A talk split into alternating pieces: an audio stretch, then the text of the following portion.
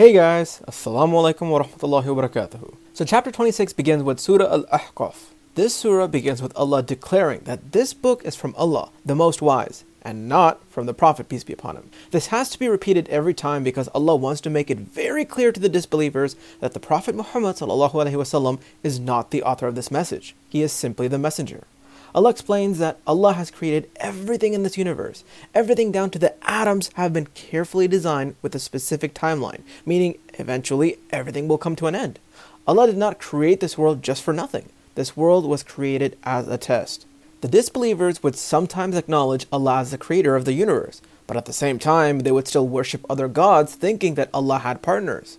Allah responds by saying, Show me which part of this world did they create? What part of heaven did your gods create? Bring me a book that came before the Quran that proves that these gods exist and that the knowledge that they have. Allah tells the disbelievers that all of you people who worship these false gods will wait until the end of times before you even get a response from these statues because they cannot hear you and they have no power. They are not real. The disbelievers would hear the message and would say, No, this message has to be magic. It can't be real. And at the same time, they would say, The Prophet, peace be upon him, made it up himself. What's ironic is that the people at the time knew that the Prophet Muhammad was uneducated, so it was impossible for him to come up with something like that. The Prophet, peace be upon him, flat out told them, Okay, if I'm lying, then let God punish me then. If I'm making all of this up, then just wait for God to punish me. Allah told the Prophet, peace be upon him, to ask the disbelievers, Have you people even imagined what would happen if you were actually wrong? Like, have you ever thought, Man, if we are wrong and the Muslims are right, then we are in huge trouble. Kind of like you leave the house and you don't know if you turn off the stove. A person with common sense will go back and check, because just in case they're wrong, their whole house will burn down. The arrogant person will say, Nah, it's okay, whatever. The disbelievers were arrogant and they wouldn't even give Islam a chance. Their arrogance would go even farther. They would say, Well, if this book was any good, then we would have been the first to accept it. Because they saw how the poor people were the first to accept Islam, so at this point they were embarrassed that how could those people accept the truth before we did? That makes them look kind of stupid, right? So instead of looking dumb, they said, Nope, this book is just a lie. Of course, dumb poor people will accept it. The people who deny the message are going to be in a lot of trouble. But the true believers who do good and are consistent have nothing to fear. So you notice in this verse, Allah says consistent, meaning that's what's the best kind of good deed, the consistent one. The Prophet Muhammad, peace be upon him's favorite part of the deen was the action a person does consistently, meaning it doesn't matter how big the action is, just matters if you do it often. For example, a person who donates one big amount once a year and then nothing else, compared to a person who donates just a tiny dollar, a penny every day. The person who consistently donated the penny is more beloved to Allah and the Prophet, peace be upon him. Say you have a best friend. Would you rather want to talk to them once a year for five hours? Or would you rather talk to them every day for just a little bit? Whatever action you do, whether it's reading the Quran, giving charity, it doesn't have to be big. Just do it consistently. The surah then changes topic and Allah tells us how it is farz, mandatory, for us to be kind to our parents, especially our mothers because of all the hardship they went through carrying us and childbirth. In a hadith, a Sahaba asked the Prophet, peace be upon him, who is the most important after Allah and the Prophet, peace be upon him? And the Prophet, peace be upon him, replied, Your mother. Then after, your mother. Then after that, your mother. And after that, your father. That should show us how important mothers are. That isn't to say that fathers are not important, no, but we all know the special relationship children have with their mothers since it's usually the mothers who raise the kids. It is our duty to be kind to our parents and to serve our parents and to obey our parents, unless they tell you to do something that is against Islam. Otherwise, you are supposed to listen to every command that they give you. You can't even say oof to them, it's forbidden. You must respect them and listen to them, even if your parents are unfair, even if they are non Muslims, even if they are abusive. Yes, even if they are abusive, you listen to them, and Allah will see that you could have easily been bad and raised your voice, but you kept your cool, and Allah will greatly reward you for being patient. How serious are these rules when it comes to parents? And then ask yourself, how seriously do we follow these rules? We don't follow them at all. We talk back to our parents, we ignore them, we don't message them back, we complain and argue when they don't listen to us. Yes, difficult parents are a test for us. Bad, abusive parents are a test for us to see will we give in to our emotions or will we follow what Allah has commanded us. Allah says those that are good to their parents, Allah will accept that person's best deeds and ignore all the small bad deeds that they did. Later in the verses, Allah mentions arrogant people again, and how the arrogant people who are so happy in this world with all their fame and wealth will be extra humiliated in hell. In the hadith, it's mentioned that anyone that has even an atom's worth of arrogance and pride will be rejected from Jannah. In fact, it is said that arrogant people have an extra special place in Jahannam just for them. The chief of the Quraysh, the disbelievers, was an extremely arrogant man because of all the money and power he had. So Allah mentions the story of Prophet Hud and the people of Ad. This story was mentioned in the earlier surahs, and it was said that the people of Ad were very wealthy and strong and lived in sand dunes on the side of a mountain. Prophet Hud was sent to these people, and their reaction was, Oh, you're here to turn us away from our gods? If you are, then just bring whatever punishment you're trying to scare us with. Just, just hurry up with it. Prophet Hud responded by saying, Only Allah knows about when your punishment will come, because I'm just here to give you the message.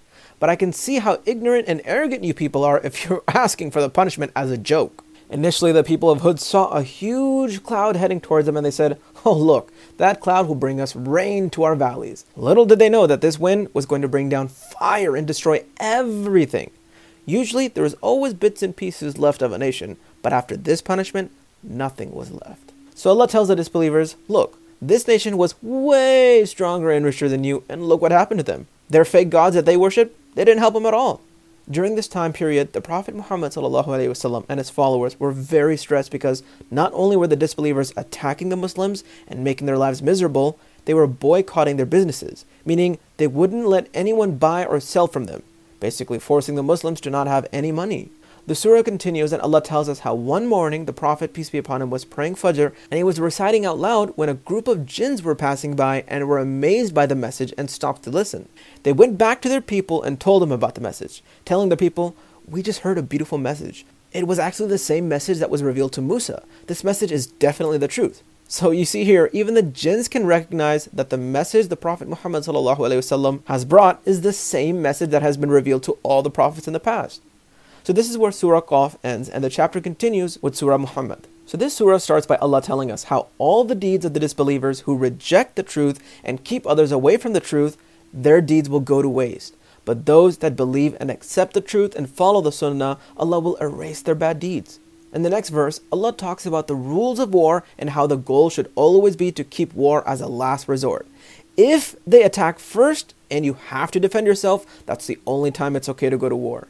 At that time, it was common to have war prisoners. It was forbidden to kill war prisoners, and so you could either give them back for ransom, meaning for money, or you could keep them as slaves. And if you forgot Islam's huge explanation of what they actually mean by slavery, it's not the type of slavery we know of today. If you compare it to if you compare it to if you compare it to, to if you compare it to today's definition of slavery, it's actually not slavery at all.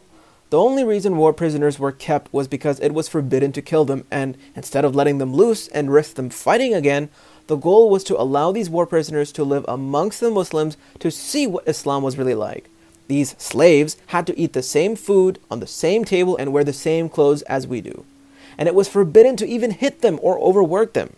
So you see, it's not really slavery at all. It's more like a rehabilitation center. Allah told the Muslims that instead of focusing on capturing war prisoners, First, defeat their army and then worrying about tying up the war prisoners. Don't get distracted by the treasures or the ransom money. Allah tells us that He could have easily allowed the Prophet, peace be upon him, and his people to win the war, but this was supposed to be a test. It's easy to talk about being a believer, but what about your actions? Allah tells us that whatever hardship and trouble you go through for Allah will be rewarded greatly. If you support the deen of Allah, Allah will support you. Allah is always on the side of the believer. The Prophet, peace be upon him, and his people at the time were forced out of Mecca by the disbelievers, and that's when they went to Medina. So obviously, the Prophet, peace be upon him, was a bit sad. So Allah says, O Prophet, these disbelievers think they have won just because they pushed you out, but how many nations stronger than them came and Allah destroyed them too? So just be patient, as the same thing will happen to them. Interesting to see here that the Prophet, peace be upon him, kinda lost and was pushed out of Mecca, even though Allah was on his side. But you see that what you might think of as losing isn't actually losing at all because Allah always has a better plan. And Allah's plan for the Prophet, peace be upon him, was to go to Medina. Same way, if you are doing your best to please Allah and you still feel like you are losing, don't lose hope. Have patience and trust Allah. Allah will never disappoint the true believers. Allah warned us about the hypocrites and that before this surah was revealed, there was no surah sent down about going to war, but the Muslims were ready to fight. But the moment Allah sends down the surah that commands them to fight, then they get scared and they hesitate. Allah then states that if Allah had given them permission to fight earlier, then it would have caused more corruption, meaning Allah knew that they were not ready for that command because Allah didn't teach them the rules and ethics of war. How not to harm the land or women and children, that capturing war prisoners and taking treasures isn't as important as fighting a fair fight, or that war in general should be avoided. Allah wanted the Muslims to learn their lessons slowly before being thrown into battle. Now, take us for example. How many times we want to rush into something? We feel like we're ready, but it's not working out. Maybe it's a new job you want to start, a marriage you want to accept, a trip you want to take. Whatever it is, sometimes Allah delays it because Allah knows that you are not ready. Allah knows you haven't learned a specific lesson, and Allah knows that if Allah were to give you that thing that you want when you're not ready, you will just ruin it. So just trust Allah. Allah goes back to talking about the hypocrites and how they acted so tough when they were ready to fight, but when the command finally came out, they chickened out. Allah warns about those hypocrites, people who say one thing and then do another, people who act like they are good Muslims on the outside but disobey Allah on the inside without any guilt. Some of those Muslim hypocrites even schemed with the disbelievers. They planned with the disbelievers, the enemies, to help them win because they thought the Muslims were for sure going to lose. So these hypocrite Muslims just wanted to be on the winning side. What are the hypocrites missing? Fear of Allah. So Allah says, Do these people not reflect on the Quran at all? The Quran has the answers and guidance to all of our problems and questions. If only they had just reflected on the Quran. Same goes with us. Sinning in private is not the problem. It's acting like you fear Allah publicly and then have no fear and guilt when you're alone. Allah says all the deeds of this person are thrown away and that on the day of judgment, the angels will literally beat that person up. What about our fear and guilt when we sin? Many of us sometimes innocently sin and don't feel guilty and tell ourselves, Oh, Allah will forgive me, it's okay. With this type of mentality, you are literally just a few steps away from becoming a hypocrite. Allah tells us that all Muslims will be tested to see who is a true believer and who is a hypocrite. Again, it's very easy to say that we are Muslims, but it's when Allah tests us, when things get hard, that you see people's true colors. You see how much they truly care about following Islam. Again, a Muslim that struggles and fails is not the one who is punished. It's the Muslim that doesn't care about struggling and making an effort and just follows whatever they want who gets punished. Allah specifically refers to those who are stingy when it Next, Allah specifically refers to those who are stingy when it comes to Allah's blessings. The Muslims who have been given so much, but when it comes time to giving charity or helping others out, they are cheap. And it's not just money that they are stingy with, it can be with your time too people who get lazy and don't want to make time to go to Friday prayers because they want to have lunch with friends, or those that don't want to make time for Taraweeh prayers or read a verse from the Quran because they are too tired. Those people are also stingy, but stingy with their time. Muslims should realize that any effort that you make for Allah is never gone to waste. Allah rewards every tiny little effort that you make. Say you walk to the masjid for prayer because your car broke down. Allah will reward you for every step, every sweat, every breath, and every blink. Why? Because Allah is Ash-Shakur, one of His 99 names, which means the most appreciative. Whatever effort you make, Allah multiplies it. In today's world, we all want to invest in the best stock or best company or whatever that will turn our $1 into $1,000, right? And yet we don't realize that the best investment you can make is with Allah, who will turn your penny into a billion dollars. So this is where Surah Muhammad ends and the chapter continues with Surah Al-Fath. So the context of the surah continues from the previous surah. The Muslims had been kicked out of Mecca and were living in Medina, and the Prophet, peace be upon him, had a dream that him and his people were performing Umrah in Mecca. Now, as we all know, the dreams that the Prophet Muhammad would have were actually revelations. They were commands by Allah. So the Prophet made the intention to take a group of his people and journey to Mecca to make Umrah. The Prophet, peace be upon him, and his people did not take any weapons. All they wore was their ihram, their robe for Umrah, and they began their travel. Of course, the mushrikeen, meaning the disbelievers, heard about this and they were like, no way, we kicked the Muslims out. We aren't going to let them back in just to do Umrah. So they had small groups of armies just waiting at different points to stop the Prophet, peace be upon him, and his people. The disbelievers would send multiple messengers to warn the Prophet, peace be upon him. But each time the Prophet, peace be upon him, was clear that he was not here to fight, just perform Umrah. That's it. And of course, the disbelievers were hoping that they could force the Muslims into fighting so that they can show everyone look, the Muslims actually came to fight. They pretended that they wanted to come in peace by dressing in their robes, but they actually came to fight. Eventually, the Prophet, peace be upon him, and a member of the Quraysh agreed on the Treaty of Hudaybiyah, which basically outlined the terms and conditions for the Muslims. The terms were very unfair, but the Prophet, peace be upon him, had no choice but to accept it. The terms stated that the Muslims would not be able to perform Umrah this year and that they would have to wait till next year. At the same time, they also agreed to stop the war for 10 years. So that was the context, and this is where the surah begins. And Allah tells the Prophet, peace be upon him, that Allah has granted the Muslims victory.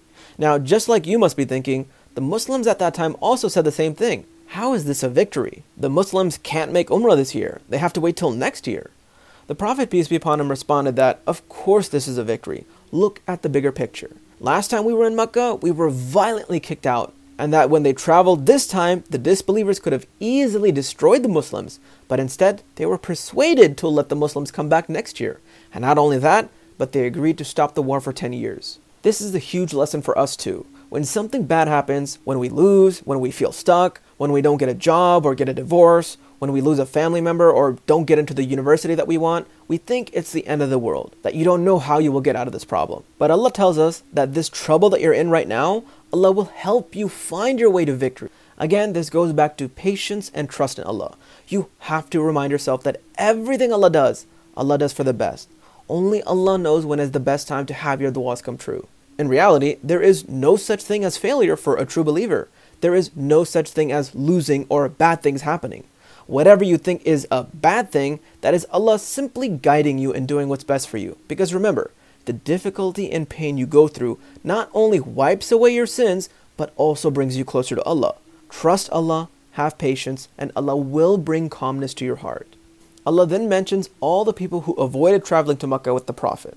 The hypocrites at the time were too scared to go and thought that this was a suicide mission. Many would make up excuses to the Prophet saying, Oh, I was so busy taking care of my family and my home and my job, I just couldn't go. And Allah flat out said that when you are called to do something by Allah, you leave everything behind and do it. Do not come up with excuses. How many times do we make up excuses as to why we can't pray at work or school, why we can't go to Taraweeh prayer or read a single verse of the Quran? Again, this goes back to us not making an effort for Allah, us not making a sacrifice on our sleep or our schedule. If you don't make time for Allah, how can you expect Allah will make time for you? Allah knows how difficult it is to find time to pray at work. Allah knows how precious sleep is, which is why the reward for waking up for tahajjud is so huge. Allah says, those that don't make time for Allah, Allah gives those people even more problems so that they don't have time at all to do anything else but worry. So if you ever feel like you are too stressed out or you don't have any time to do anything, then this is actually the best time to put everything aside and prioritize Allah. After all, who else could possibly help you with all your problems and your busy schedule? So this is where Surah Al-Fath ends and the chapter continues with Surah Al-Hujurat. So this surah begins by Allah giving the Muslims the command to respect the Prophet, peace be upon him, that no one should talk back and argue with the Prophet and the message of Allah. Meaning, don't come up with your own rules. So, like today, if Allah and the Prophet, peace be upon him, have said something, if Quran and Sunnah have said something, then follow it. Do not change what they said. Don't come up with your own rules and interpretation. Don't come up with your own fatwa. In the next verse, Allah talks about spreading rumors and how if a Muslim is told some information, it is their duty to make sure it is true before accepting it as the truth. Allah tells us don't just assume things about people either. Always give people the benefit of the doubt until you are 100% sure they did something wrong. Believe they are innocent until proven guilty. This verse came down when the Prophet, peace be upon him, was deciding on giving punishment to a group of people. Basically, a messenger was supposed to collect zakat from a group of people. Instead of taking the long journey, the messenger boy got scared and didn't go. And when he came back, he lied and told the Prophet, peace be upon him, that those people refused to give zakat. Even the Prophet's entire council supported the punishment. The Prophet, peace be upon him, did not take immediate action. He wanted to make sure what the messenger boy said was true before making such a big decision. And luckily, he found out that the messenger boy was lying, and so the Prophet, peace be upon him, stopped himself from making a mistake. How many times do we get important information when it comes to our friends? Someone we're going to marry, maybe someone did something wrong, and we are so quick to believe everything that we hear. That's wrong. We need to find out the truth for ourselves before making such a big mistake. Allah then talks about how it's very important for Muslims to not fight with each other, and that if they do, it is our job to make sure that they make up and make peace with each other. Not only that, but if you see a Muslim doing something bad against someone else, it is your duty as a Muslim to stop that person, even if they are complete strangers. Allah also makes it very clear that we should not make fun of others. Don't embarrass or shame others for their mistakes. How common is that, huh? In today's world, it's normal to make fun of your bestest friend because you don't mean it and it's out of love. But how many times do you go too far and accidentally hurt them? How many times do you say something as a joke and it really ends up hurting them? Or how about when we casually make fun of other people as a joke? Oh, look what she's wearing. Oh my god, who did her makeup? Look how dark that boy is. Oh wow, that guy is such a nerd. All of these things. Not only is it bullying, but it's also backbiting, which is haram in Islam. You're making fun of Allah's creation. If you don't have anything nice to say, then don't say anything at all. I'm sure you've heard when you gossip about someone, you are literally giving them your good deeds. And even if that information you're saying about someone else is true, it's still haram to mention. If Allah has made that person's sins a secret, who are you to expose that person's sins and secrets? The only time you're allowed to mention a person's sins is if that person is a danger to someone else or society. Otherwise, no mentioning someone else and making them look bad and making people suspicious of that person without any proof and legitimate reason. Allah says it's also not allowed for Muslims to be nosy, so no spying on other people's business and do not be judgy. Basically, Allah is saying, mind your own business. Don't worry about what other people do, and don't judge them either. That's Allah's job. Allah then tells us all humans are equal. We all came from Adam and Eve, and yes, Allah did create people in different colors, shapes, sizes, and speak different languages too. Not to create division and racism, but so that we can appreciate others who are different from us. Simply, there is no room for racism or nationalism in Islam. Islam does not care what your skin color is, your family lineage, what country you're from, or anything. It's okay to love your country, but we can all see how nationalism and patriotism and loving your country can get so toxic. This idea that my country is the best country, my country is better than yours, my city is better than yours, Pakistan is better than India, London is better than Paris. No, we are all humans living on earth. That's it. So this is where Surah Al-Hujurat ends and the chapter continues with Surah Qaf. So this surah talks about all the issues the disbelievers had with Islam. They thought that it was so weird that Allah chose someone from their nation to bring such a huge message. Someone so normal and average. How come it wasn't brought down by an angel? Allah basically tells them, well, duh, if we sent an outsider from outside of your nation, you people would have had a problem with that. That why is someone from a different nation telling us? Or if the messenger spoke a different language, that why did God send down a messenger who doesn't even speak our own language? You see, no matter what, they would always come up with some dumb excuse. And as we spoke about in the previous chapters, they were also surprised about the whole coming back to life thing, which Allah again tells them look around you. This whole world, this universe, the oceans and mountains, if Allah can create you and everything else once, of course Allah can do it again. Allah tells them it doesn't really matter if you think it's possible or not, but it's the truth. And if you deny it, you're only hurting yourself. Allah warns them and all of us, you better believe it because when Allah brings everyone back to life, Allah will ask us all about our deeds and there's nothing to hide. Allah knows about every tiny thing. Allah is closer to us than our own jugular vein, basically meaning that Allah knows about every single tiny thought we have.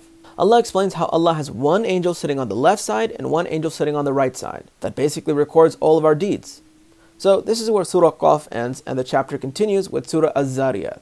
This surah has the same theme as the previous surah. Allah says, just how the wind is in Allah's command, just how the rain is under Allah's commands, when and how Allah brings the day of judgment is also in Allah's hands. It will happen whether you believe it or not. And those who want to stay ignorant and arrogant will find out the hard way and be punished. But those who followed Allah's instructions, those that would wake up in the middle of the night to pray the tahajjud and make istighfar and ask for forgiveness at sunrise, and those that were generous in giving to others, those people will be beautifully blessed. You can see here that yet another time Allah has mentioned how precious tahajjud prayer is and how much Allah loves those that give charity, whether you're giving your time, money, or skills for the sake of Allah. So this is where chapter 26 ends and Surah Az-Zariyat continues in chapter 27.